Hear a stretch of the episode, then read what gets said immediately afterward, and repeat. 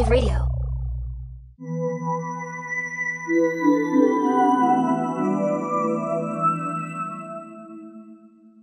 Hello there, folks, and thank you for listening to the show. I'm Joanna. I'm Nate, and we are Stranger Than. This time we'll be talking about the strange tale of the Philadelphia experiment, sometimes known as Operation Rainbow. We mentioned it a little bit last time. Yeah, when we were talking about good old Nikola Tesla. Yeah, yeah, because uh, Tesla was supposedly involved with this briefly. So was Einstein. Yes, indeed. He didn't like that it could cause people harm, and so he kind of complained about it, and then they fired him, basically. And then he died shortly thereafter, so that's interesting. Well, the story goes that the Navy conducted an experiment attempting to make the USS Eldridge invisible. At this point, World War II was in full swing. It was 1943, and the United States thought that it would be quite beneficial to be able to make warships invisible. Not just by radar, you know, invisible from radar, but invisible to the naked eye. They also liked the radar invisibility. Yes, I believe that's called degaussing. Uh, degaussing it- is that's making it. I don't think that actually keeps radar. I think that's a mine no, it's buster. it's it was the U-boats um also because they had a some sort of magnetic detector, the the German U-boats. And so the degaussing made it like invisible to like them specifically. Yeah, and it, basically what it was is they had these giant wires coming off the ship or under the ship into the water, and they would pump magnetic stuff through it, or it would break up their signal or something like that. Pretty cunning. But they wanted to make shit invisible to the naked eye for very obvious reasons. Yeah, who wouldn't want to be able to be invisible? I know that pretty much negates the Nazis' ability to do anything. It negates the Japanese ability to do anything. The Axis are fucking screwed if they can't see your navy. Right, and I'm sure that if they did find the way of invisibility, that they would. There were so many things on their list that they would love to to use it for, and not just pertaining to World War II. Oh yeah, I mean, I mean, who wouldn't everything. want to be able to be invisible? I would, if I had powers of invisibility, I sure as fuck would be using them, definitely hands down. for my own benefit. Uh, absolutely for my Yeah. own benefit. The USS Eldridge was a cannon-class destroyer escort commissioned August 27, 1943, decommissioned June 17, 1946, and then sold to Greece in 1951. I believe in the late 90s, early 2000s, it was turned to scrap, so it no longer exists. 1999 is when it was yeah. turned to scrap metal. Uh, I think when it was in Greece, it was known as the uh, the U.S. Leon, Lyon. the Leon Yeah, or Leon, Something. depending on how you pronounce it. depending upon where you are. Yes. On October 28th, 1943, in Philadelphia, Pennsylvania, at the Philadelphia Harbor, in the early evening, late afternoon, about 5 p.m., the USS Eldridge became enveloped in a thick green fog. Greenish, like greenish blue, I guess. It disappeared and reappeared as if blinking, and then there was a flash of blue light, and it was gone.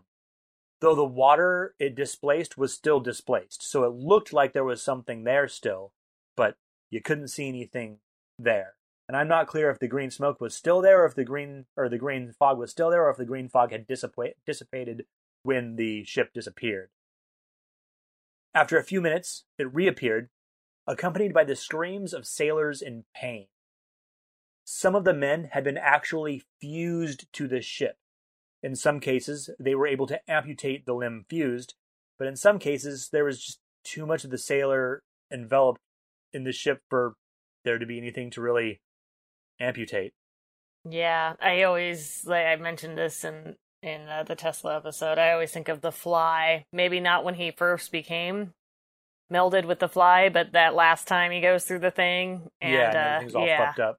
Yeah, Yeah. he becomes like part of like the transporter. yeah, yeah, Yeah, Very, very similar to that, really. seems pretty gruesome.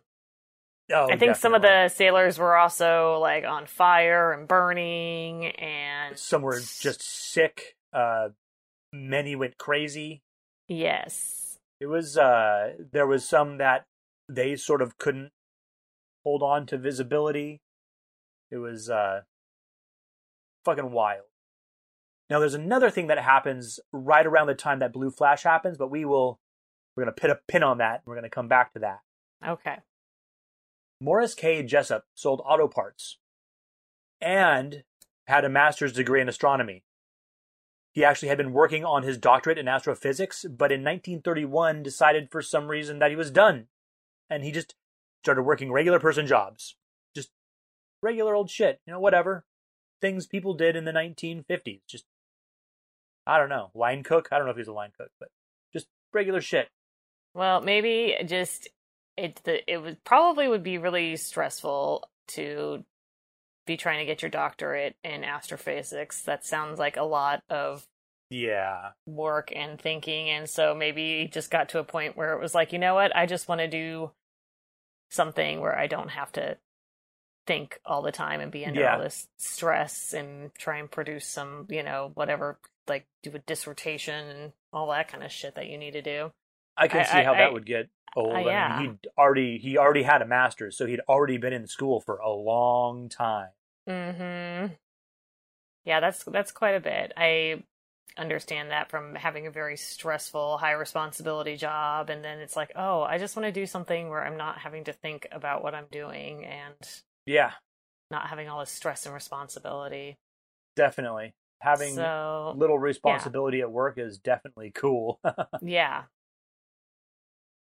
he also had written a book called A Case for UFOs. He wrote that in 1955. This book outlined many stories of things that could have been UFO encounters in the past and uh, you know from like ancient times and stuff and then also it talked about his different theories on how flying saucers could work. He talked about the unified field theory and he talked about other things that just had to do with UFOs. Well, maybe that's why he wanted to go into like just uh, uh have an easier job so he could have time to write his book. Yeah, yeah. He thought that UFOs should be taken seriously, and they're finally starting to be taken seriously. They're not called UFOs anymore. They're called UAPs now, but the Navy is seriously interested in them, or is, you know, seriously are telling us that they're serious about it and stuff. I, I believe I believe they are. They Yeah. released some shit. I mentioned that he talked about Albert Einstein's unified field theory, and it's a fairly complicated theory. It's described on Britannica.com as an attempt to describe all fundamental forces and the relationships between elementary particles in terms of a single theoretical framework. There are four known fundamental forces electromagnetic, gravitational, weak interactions, and strong interactions. We're not really going to go into what those are because it doesn't really matter to us that much. They're called fundamental because we so far believe that these are interactions that can't be further simplified. So these this is as easy as it gets. It also talks about, as I said, an elementary particle. An elementary particle is a subatomic particle that cannot be further broken down into smaller particles, according to our current knowledge anyway. Uh, these are broken down into matter and antimatter particles, of which matter particles are broken down further to quarks, antiquarks, leptons, and antileptons. So, if I understand this correctly in a very basic sense, the unified field theory is an attempt to reconcile all the forces at play in the world as we know it with math so we know how it works. I guess if you were able to know how it worked, you'd be able to manipulate it. And if you can manipulate it, then you can do things like teleport or turn invisible. The theory has yet to be proven, as far as we know. In 1956, Jessup began receiving letters from a guy who called himself Carlos Miguel Allende. Allende claimed that he had been aboard a cargo ship, the SS Andrew Furuseth, at the Philadelphia shipyard back in 1943, and he'd seen the Eldridge disappear and then later on reappear. it was confirmed that he actually worked on that ship. And one of the letters that he wrote to Jessup, he provided some sort of sailor ID number or something. And some people later were able to look into it and find out that yes, he indeed. I mean, he wasn't a guy named Carlos Miguel Allende. He was a guy named Carl Meredith Allen. But I mean, CMA. That is a fascinating alias that he comes up I with. I know. I mean, if my middle name was Meredith, I would definitely want to go with Miguel. Right, but uh, he's like, I'm just going to make my name the same, but like Spanish. yeah, totally. I'm gonna turn Carlos, Carl into Carlos. Uh, you know, Meredith into Miguel. Miguel Alan and into Alonde. Alande. Yeah, I don't think I've ever even heard that last name, Alande, but um, I'm just gonna guess that he's just like, all right, how do I make Alan, you know, go Debonair. along with like the yeah, go along with the Carlos and the Miguel. Alande, excelente. Well, old Alande here seemed to be a little disturbed in his letters. He seemed to be kind of mad at Jessup for not knowing some things and he was talking about how he didn't really need to worry about the unified the- field theory because, you know, he'd seen that shit in action. He knew that that had been cracked because that's what happened to the USS Eldridge. They had somehow used their knowledge of this theory to make it disappear and, and teleport, or at least just disappear and po- possibly time travel. Some people think that it reappeared in Virginia and then came back and it st- sat there for a little while and then came back 10 minutes before it had arrived there. So it appeared to have been gone for only a little while or something wacky like that. At any rate, he believed that the unified field theory was what made the USS Eldridge do the thing that he saw it do, allegedly.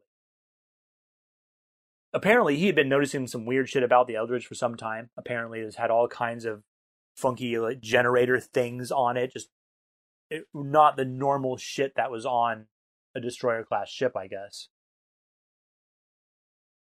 According to Alonde, there was some side effects. Uh, not only just the things we mentioned with the getting fused to the ship, but this invisibility field or teleporting or whatever the fuck would make people fade away entirely, kind of random times, never to be seen again. This one guy was hanging out with his family, wife and his kid, and he walked through a wall and just disappeared, never seen again. There was a couple of guys in a bar fight, and then mid brawl, poof, they're fucking gone. So was it actually at a bar or on the ship? Like No, this was bar a, this fight. was at a bar. This was at a bar on land. Okay, but so they were stationed on that ship. they were supposedly sailors from the Eldridge. And then, of course, there's the people that all went mad. Of course. Of course. He did claim that there was a newspaper article to corroborate the story of the two bar fight guys, but he just he told him some like weird shit like, okay, it's gonna be from a newspaper this year or this year, and it's gonna be eh, from a season that's not summer. So it didn't happen in the summer. And he gave like a two year period for a newspaper. Most most papers back then were likely daily newspapers. So That would be a like, lot of oh, yeah. newspapers to go through. oh god, if you can even find them all. And he didn't even say which newspaper it was. Oh wow. Yeah, so that's some good good information. Some spontaneously combusted. That was another side effect. You know, you said they're on fire. Yeah, they just light on fire. Um, another side effect was they would become immobilized. They would just slowly start moving slower and slower until they weren't moving. And if they didn't, if people didn't help them move, they would fall into a coma. Maybe they were turning into metal. Maybe, maybe they were all like stuck in time and going super slow, but they were thought they were going regular speed. Another strange thing, besides about what was in the letter, about the letters, was the way it was written. The punctuation was all off, and random letters were cap- uh, capitalized. Like in the middle of a word, a random letter would just be capitalized. No good reason. A bunch of words were, were misspelled. So that's you know that's fun. I don't get it when people do the whole like caps lock thing in the middle. Like you see that these days, and I just Well, sometimes it's supposed to be displays someone talking from a place of stupidity when people do the alternating caps uncaps letters mm. gotcha. like hoarding gas people to be like i want to hoard gas and they would you know type it like that Oh, I cannot believe the gas itch right now. That is something Yeah. else. well people we're, we're hoarders now when you when there's a pandemic we go for toilet paper so at least the one lady i saw double bagged her gas Oh my god. It's like you just kind of I mean, I don't really wish harm to people a whole lot, but I'm Some just people, like, sure. Dude, I- just yeah, I just it's like something terrible needs to happen to you to learn to never do that. yeah that's just that's a bad idea I mean, and I just hope that, you know, it wouldn't harm some other person, but all I can think, you know, when they're putting all those gas, the, the gas, even in a proper gas canister, all I can think about is like somebody accidentally like, rear-ending this person. right I or just going to drive and there's all that gas smell and the gas smell overwhelms you and you start hallucinating and then you crash yeah, head on into like another person who was just driving by without hoarding tons of gas in their car. or maybe they were also hoarding tons of gas who knows Mm, Who maybe, knows? But yeah, that's that's unfortunate. it is unfortunate it's quite unfortunate what are you gonna do you know at least we can wipe our asses with toilet paper That's true. and that gas is just- just gonna eat through those fucking plastic bags those plastic bags right. gonna If go- like that's going to be useless, how are you going to get that into your car? yeah right Like, how do they think that that's actually going to work? i mean i guess they could put a tube into it and like suck on the tube till gas comes out and then stick it in their tank Well, they're trying to manipulate it in a plastic bag. I mean, like, two people it just it's just fucking dumb. it is dumb At least it's use a fucking gas can if you're gonna Yeah. get an extra can or two of gas. I need some for my my stupid uh my thing. Um you know Weed that you whacker? use in uh, my weed whacker, yeah. Um and now I'm like almost embarrassed to go to the gas station and Well, fill up like out- my gas can. Is it a big gas can or a little gas can? It's actually a, a fairly small one. So And then what you do is you have the weed whacker with you. You just strap it to the top of your car or something and just reference it a lot, like look at it, like pet it. yeah, dust like, it look, off a this is for my weed whacker. I'm not hoarding gas. Well, you're outside of that where that matters anyway. That was that pipeline thing. It's- pipeline yeah, pretty much only affected the. East Coast and the Southeast. Yeah. yeah. hmm Ano- uh, Jessup responded to this letter, and he asked for more information. He was like, "Hey, this is interesting." It kind of piqued his interest. I was like, "Tell me, tell me more." Please tell me more. about four months later, he got another letter, and it basically said that Alunde had no physical evidence, that the Navy would never admit to anything. Big shock Shocker. there. But he said there were a couple people who could corroborate this stuff.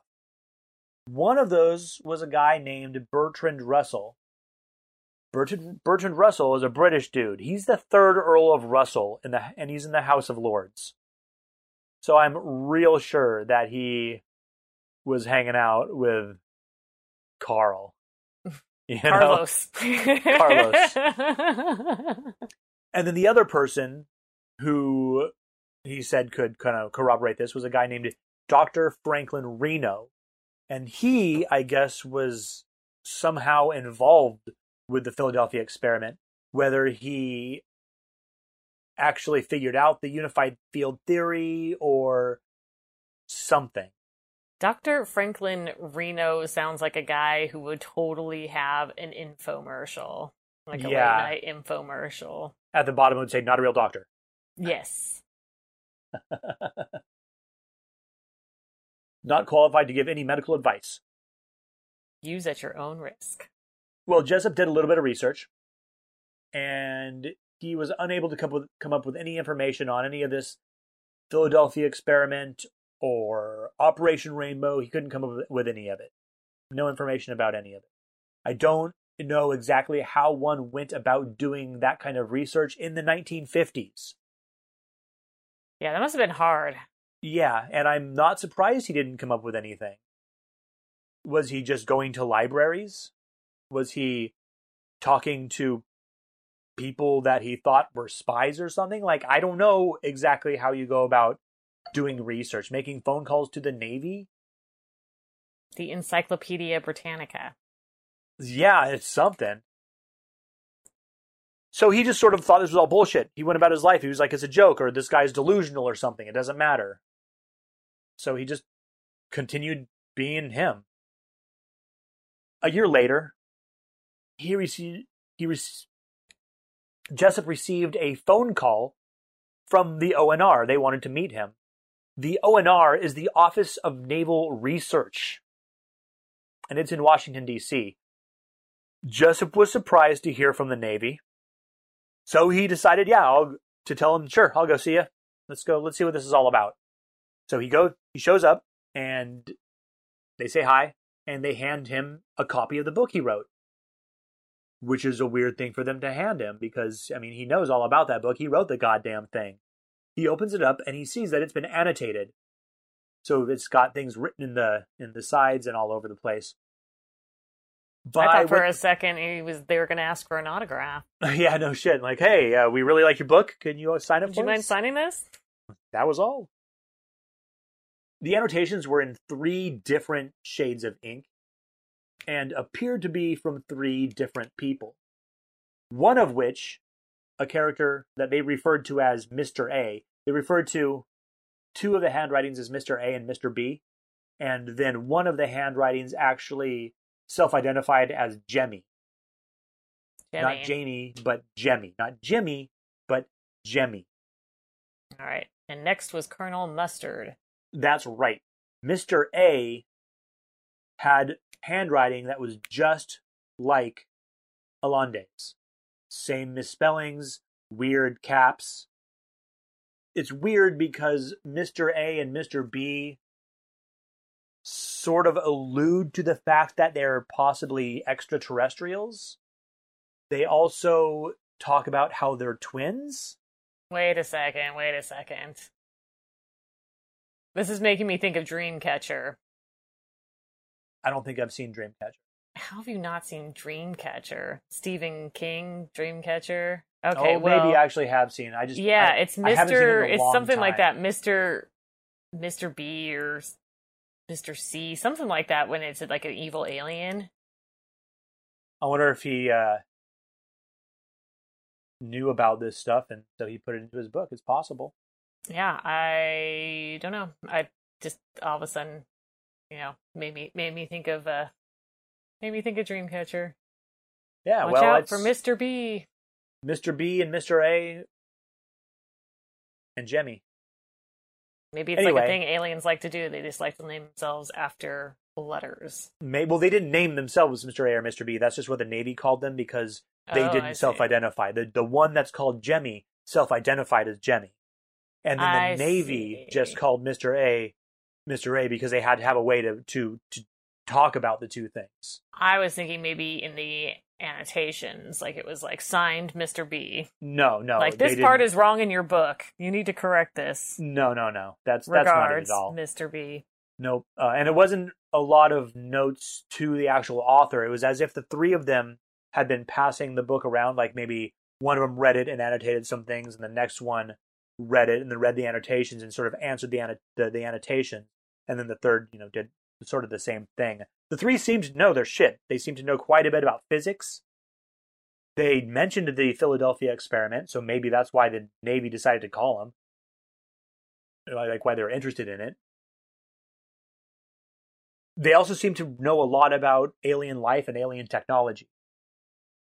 So it wasn't anyone at the Navy that actually did the annotations. No. Of the book somehow the Navy got the copy of the book with the annotations in it and then decided to bring the author in for. The Navy was sent the book. I see. It was in an envelope, and inside the envelope was a manila folder. The envelope was addressed to Admiral N. Furth, Chief of the Office of Naval Research, so he's the boss of the place. And then on the manila envelope, which contained the book, or the manila folder, which contained the book, it said Happy Easter, which is written across the front of it. The reason that they called Jessup was because he was the only person that they could get a hold of. He was the only name in that book that was a person they could find.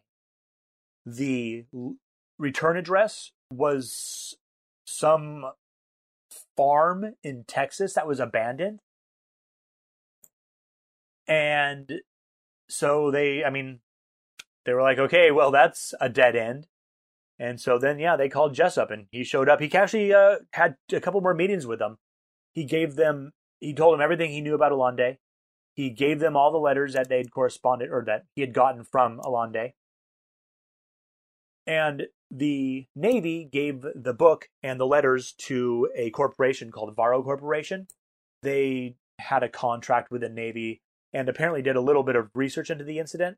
Well, they made some hard copies of the book, and then they also made some digital copies. Apparently, you can find the book just on the internet.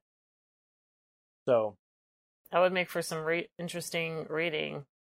yes, Oh, and it's Mr. Gray, apparently, is the, the bad alien from Dreamcatcher.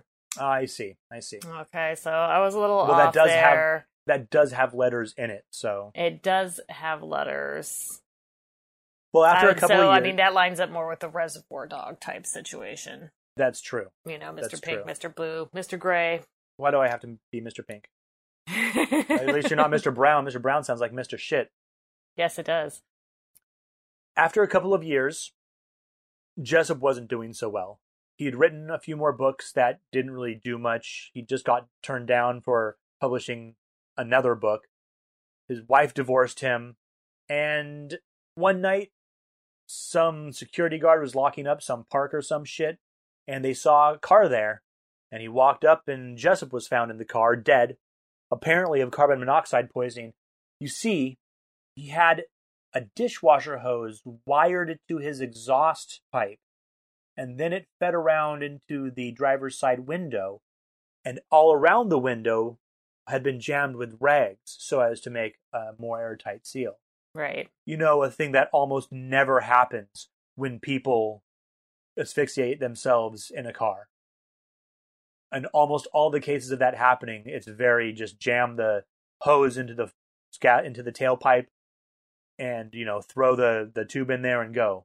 Very rarely is it wired in with a dishwasher hose, no less. That is very elaborate. It is quite elaborate. Well, his death was ruled a suicide, and no autopsy was performed. Hmm. It seems that's a little weird. Yeah, because anytime it's not uh obviously natural death, I think you're supposed to do an autopsy. Even if it's like clear that the guy offed himself, you're still supposed to do it. Maybe not in the 1950s Maybe not, but or damn near 60s, I guess. At that point, it was I think 1959 that he was found dead. Yeah, I mean maybe they didn't have those rules in, in place yet. But still, but strange. Strange. very strange. In 1984, a fictional movie based on the Philadelphia experiment came out. Appropriately, it was called The Philadelphia Experiment. I actually watched it. It's okay. I'd say watch it. It's not bad. Uh, I out in- considered watching it, but I didn't. Oh, it's okay. You know, it's it's fine. It's fine. It was I mostly kept my attention. I didn't really watch the whole thing. I sort of zoned in and out as it was going, but it was it was all right. You know, it was about these two Navy guys, and they were on the sh- a ship that had the green fog and the disappearing, and like the Navy was after them because they were radioactive or something, and it was a whole it was a whole thing. They ended up in the future, and yeah, they ended up in the 80s. That's why people were chasing them because they were in the 80s, and they were like, "But we're from the 50s." It was very Back to the Future in that respect. I was but just gonna say. It, uh, Scott. it was okay. It was an okay movie. I'd say, you know, give it a watch. Not so bad. A guy named Al Bielek saw this movie and suddenly remembered everything.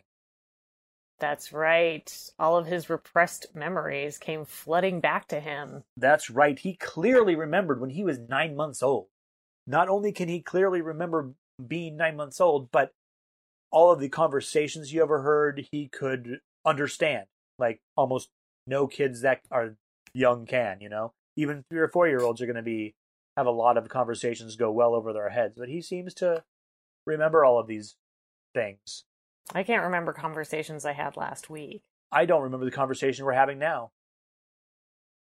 Throughout school, he was known as an encyclopedia, a walking encyclopedia, because he just knew so much. And at some point, he passed some fancy exam and got recruited by the Navy. Remember that blue flash right before the USS Eldridge disappeared? Yes. As that was happening, two of the sailors aboard this ship jumped off. We'll get back to Al. They were brothers, Ed and Duncan Cameron. Ed was a pretty smart dude and attended both Princeton and Harvard, where he got his PhD in physics. Duncan was like a psychic or something. Well, Ed was recruit Ed was recruited by a professor he met at Harvard into a top secret project with the Navy. I guess Operation Rainbow. But whatever the case, Ed and Cameron were on the Eldridge on the day it did its thing. So it disappeared and they were on it. But as it's disappearing, they dive off of it. And when they hit the water, they said it didn't really feel like they hit water. When they came to, they came to in the year 2137. Apparently, their journey was not a nice one because they both ended up badly burned. They ended up being in a hospital in the 22nd century for six weeks. They well, that's where you want to be, though. I mean, if you're going to get really badly burned, I'd want to be in a future hospital. Yeah, not in a burn I mean, ward here where they scrub your burns and. Yeah, that's yeah. called debridement, and it yeah. sucks. Yeah, it doesn't sound like that's as much fun as it could be. No, and I mean, certainly you wouldn't to have gone back in time. No, because then when you would things just die even of sepsis. worse. Yeah. Yes. So future time, I'm hoping they they've come up. I I would think it. I want it to be like Star Trek, It's, I guess, kind of where close. they just like hold the little thing over you and you're cured. oh well, they took a. It did take them six weeks, so it's not quite that that advanced, I guess. But they were pretty Are there food burned. replicators? I, they didn't say. Did they say did anything say. about food replicators? They did not say anything about food replicators. We know everyone oh, knows how much Damn you are into food replicators. I know. I know. It's going to be okay. so somehow, it's not really clear how, but near the end of the hospital stay, Ed ended up traveling further into the future to 2749, again, waking up in a hospital bed. This time, the technology was some serious shit, well beyond that of 2137, which is what I would assume he was comparing it to, since obviously it's going to be well ahead of 1950s. yes, I imagine Shit. so. Earth in the 28th century consisted of very tall cities. They would go about two and a half miles in the sky. There was some anti gravity going on, so some of them were floating. It's like the Jetsons. A little bit, yeah, except that the dense that the population of the planet had fallen to 300 million. The whole planet, 300 million. America, which is obvious, which is interestingly still around, had a population of 50 million. That's a significantly less. Oh yeah, there's like seven or eight billion on the people. planet today, Mhm. and down to 300 million. I guess there was some sort of shift to the way that they were living, and that caused many people to die. You see, now there is an AI that controls the earth. There is no labor, there's no money, government's completely outdated. You're given credits or something so that you can get things that you want, but there's no money. So I don't understand how Mhm. that works, but he chills out here for a couple years. It's a cool place. He's a tour guide there. I don't know why a tour guide. He's he's the new guy in town. He's like, I'm going to be a tour guide. I guess what better way to explore the city than to be a tour guide? Well, Uber Eats would be out of the question, I guess. So. Oh, Yeah, yeah. He remembers talking to the programmers of the AI that runs the world, and they refer to themselves as wing makers. They decided to tell him what their agenda was. Like, this is what we're doing here. And he didn't remember it, I guess. Well, Ed somehow again decides he needs to go back and get his brother in 2137. So he does. We get all this information from Al Bielek because Al Bielek is Ed. So they end up, Al and his brother end up in 1983 in Montauk, New York, at a place where they're doing a thing called the Montauk Project, which is some more time travel ass shit. They somehow convince the brothers to go back to 1943 and destroy the device on the Eldridge that caused it to go invisible.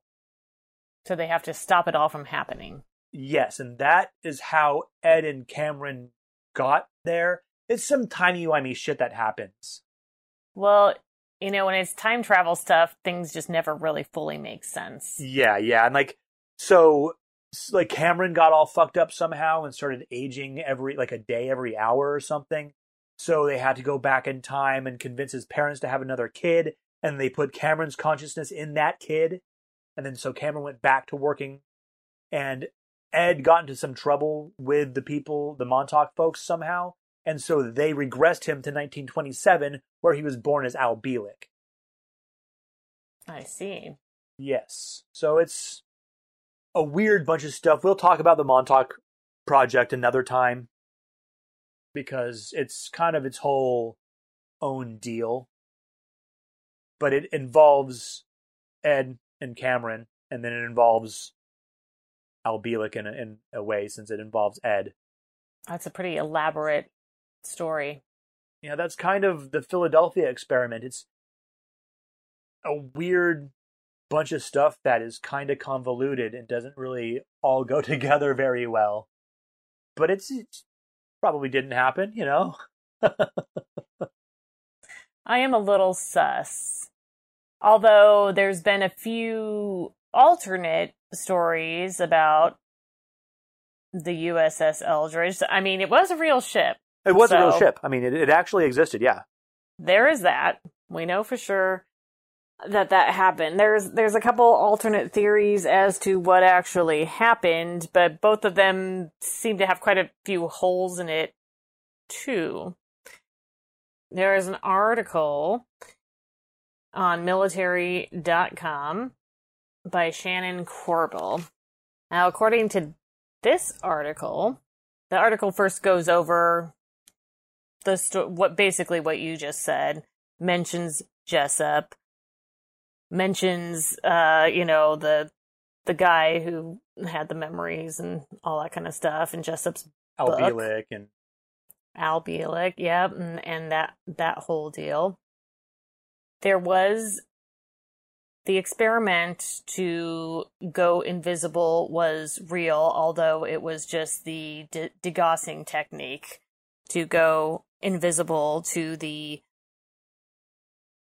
the German U-boats, and it provide. I guess when you when you do that, it protects you from the magnetic torpedoes launched by the U-boats. Yeah, yeah.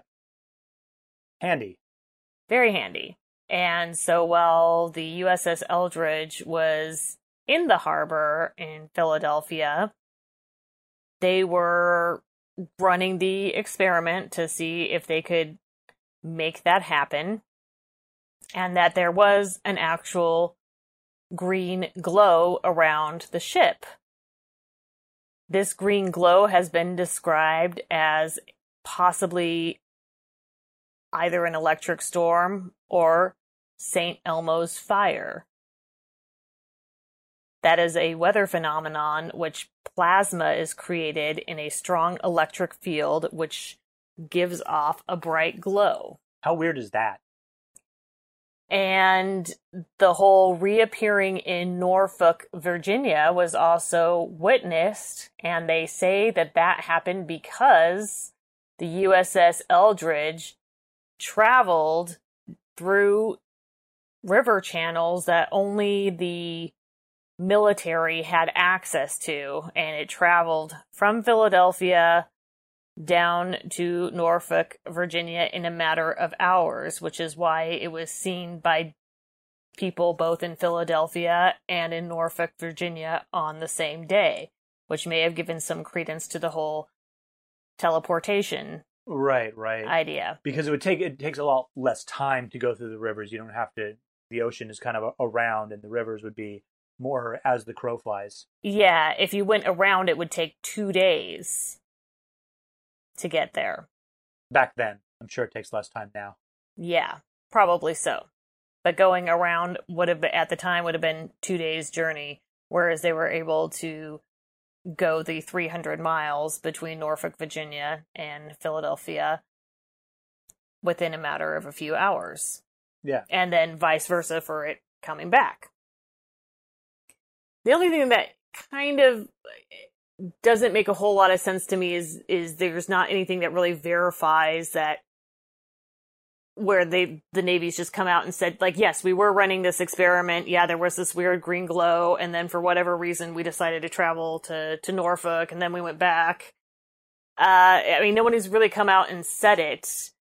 This is just it seems like it's kind of trying to make sense of a weird situation that people presumably witnessed and they're just kind of like putting this together well this is what makes sense this the electrical field because it could have caused this uh St. Elmo's fire and then they it could have traveled through these secret river channels from Philadelphia to Norfolk and that would be why people saw it in two places in the same day I don't know and time being relative, people in the 1950s, everything took longer then, and Yeah. so things happening quickly aren't things that we would today think would happen very quickly. Like six hours, like Jesus Christ, that's of course that's I mean that's that's ridiculous. Why would they think it just appeared there? But if they don't have instantaneous communication sort of like we do. I mean they did Right, yeah, of, no nobody's like sitting there posting pictures and uploading it to their Instagram Yeah, yeah. It's in just, real time like, "No, look, I just posed for the selfie in front of the USS Eldridge in Norfolk." But I also- posed for a selfie in front of it in Philadelphia. Also, sailors are notorious for telling tall tales. Throughout history, sailors are telling tall tales. So you've got all these sailors, and they're coming in and out of this harbor, just like merchant sailors and shit, where the USS Eldridge is and has been doing experiments of all kinds. And so these sailors see weird machines and equipment that they've never seen before. They hear weird sounds that they haven't heard before, and they just come up with stories. I mean, that That's true. could easily be the case. I'm also just I want to know more about these inland canals because it seems Yeah, like it's a pretty goddamn big ship. Like I don't know. I believe it's a 300 foot ship, so it's fairly large. That's a pretty large ship. And I believe there's some land canals or rivers that it, it could travel through safely, but all 300 miles between Philadelphia and Norfolk, Virginia, like, that's just odd. It's a little odd to me, but it, it makes more sense than the whole, you know, it, the teleportation, and the time mm-hmm. travel and the Yeah, well, you know and another fusion of sailors and whole. I don't know. I guess it's like I said. It, there's just nothing official where they're like, actually, it was we were doing this and this is how this worked. It seems like you're trying to kind of put together rational explanations for stuff that may have been happening, and this is Yeah, maybe yeah. why. So And as far as getting it through rivers, if these are rivers that only the military can use, I'm pretty sure they're going to dig it so that, you know, dig it out. They're going to have the engineers come in and make sure they can get their ships where they need to get their ships. It makes a mhm. lot of sense to have a way you can get your warships to and from your different ports a little bit quicker than having to go all the way around, especially because ships this size were fairly new, you know, that's true. newish. That does make sense. I think I was just kind of shocked that there were secret Yeah. military only access canals in the first place. So Pretty cool. it is pretty cool. I mean, if it's true, it's pretty cool, and it does seem to to line up with a with an event that can be explained much better and and seems like maybe this actually happened. But again officially not officially nothing happened. Officially Yeah. everything about There's the nothing, I the, mean- the Philadelphia experiment no, nothing happened. No no experiment no no rainbow no project rainbow operation rainbow. There is another article on how, uh, how it works that alleges sailors from the USS Eldridge at some point years later got together and it was they have all stated that the Eldridge was actually never in Philadelphia. At the time that the Philadelphia experiment happened it was actually in New York Yeah, it you can see where the official logs are, but yeah and that's know, in that's in the official, log logs are pretty easy to They, But, you those know, could be mean- fudged, especially back in like 1943. It's just like handwritten. What do you do? Just like rip out the page and like. oh, it's probably typed. There's there's uh, typewriters and shit. There was typewriters. But yeah, I mean, I just don't know if how they did the ship's log, whether that was something that was Oh, probably, oh, yeah, entered you're by hand. I feel like It that was be. just like written in by hand, probably. maybe who knows. It was rudimentary, I'm sure. Yeah. no, nothing like today time. So there's the idea that nothing at all happened because it wasn't even in Philadelphia, according to the ship's logs and some ex sailors from the USS Eldridge. And then there's the theory that yes, it was in Philadelphia. Yes, there was this weird glow. Yes, they were working on some new sciency electromagnetic cloaking Stuff. shit. And yes, it did end up appearing 300 miles away in Norfolk, Virginia on the same day, but here are all the rational explanations behind it. Yeah, you know, I can completely believe that our military would conduct experiments to do things just like this invisibility, Yes. things like super soldiers. That's what Mhm. MK Ultra was all about was trying to get people to go into places and be ticking time bombs basically. That I mean wasn't I guess CIA can be put in with the military just the whole fighting arm of American Well, their government. Government. Yeah. yeah, yeah. And so, I mean, I can completely, completely see them trying to do that. I can see them fucking up royally and, and making a big explosion. Yeah. I don't think that if they had been able to teleport that ship, that we wouldn't have some kind of teleportation shit now. That I don't think we would have been at war for as long as we were during World War II. I'm sure every place would be speaking American English right now if Americans had figured out teleportation. I just I can't see us not just using the shit out of it. Yeah. know? You don't think that, like, if we uh, had that ability, that we would have just been like, okay, well, we're just going to use it this one time, this one sitch. Yeah, like, that's Yeah, it. Right. No, That's- we would be like, "Hey, Stalin, guess what? You're fucking dead. Fuck you." USSR, guess what? United States of America. I mean, there would not have been a Cold War. There wouldn't have been. There would have been nothing. We would all be speaking American English. Also, I think that if they were trying to find that technology and something did went, did go terribly, terribly wrong, yeah, that that would have been like covered up big time. Oh, definitely. If something like this did happen, we would never know about it because yeah, it would be definitely covered up. None of this shit where they would be like, "Oh yeah, let's uh release it in a few years." No, that would be the information would be burned. And even getting so close, there's no way we would have stopped. There's no way. We would have got our Nazis after World War II. Even if we hadn't been able to get it to work in World War II, we would have got all those Nazis, and they would have all put their Nazi brains together and started working on that. You know, the Operation Paperclip Boys.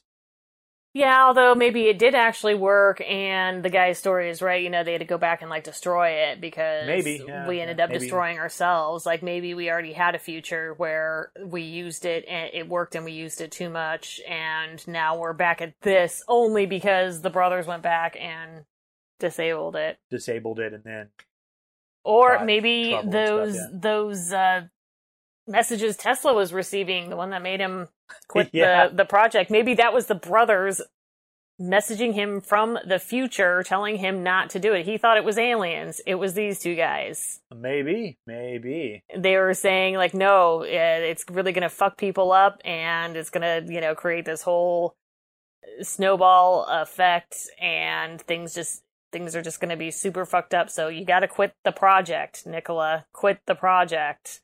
So he quits the project, but maybe that wasn't enough, so they had to actually go back and destroy it, and this is why we're here discussing it now, and that's why nobody nobody can really explain what happened to the Eldridge other other than there's some crazy stories out there, and it was retired to Greece and now is scrap metal. Yeah, and everyone aborted. Thinks nothing happened. The the way that they get around saying that no one talks about like the people the sailors that are were still alive that were aborted why they didn't say anything was because they had had their minds erased. Yeah. Like Al's had been until Al saw that movie, The Philadelphia Experiment in 1984. Yeah. That part just cracks me up. It's just like just watching the Philadelphia Experiment like, "Holy shit, I was that guy." Hey, but who doesn't like a good time traveler story, you know? Yeah, my biggest takeaway is I I don't think that uh I'm a little suspicious of uh, the author's death. Yeah, Duke's death. Yeah, Yeah, a little, that's, that's, a little uh, sus to me. that is. I mean, it is not an Maybe he knew way, too much. not an uncommon way for suicide, but it's uh, not. It, it was done uncommon. It was.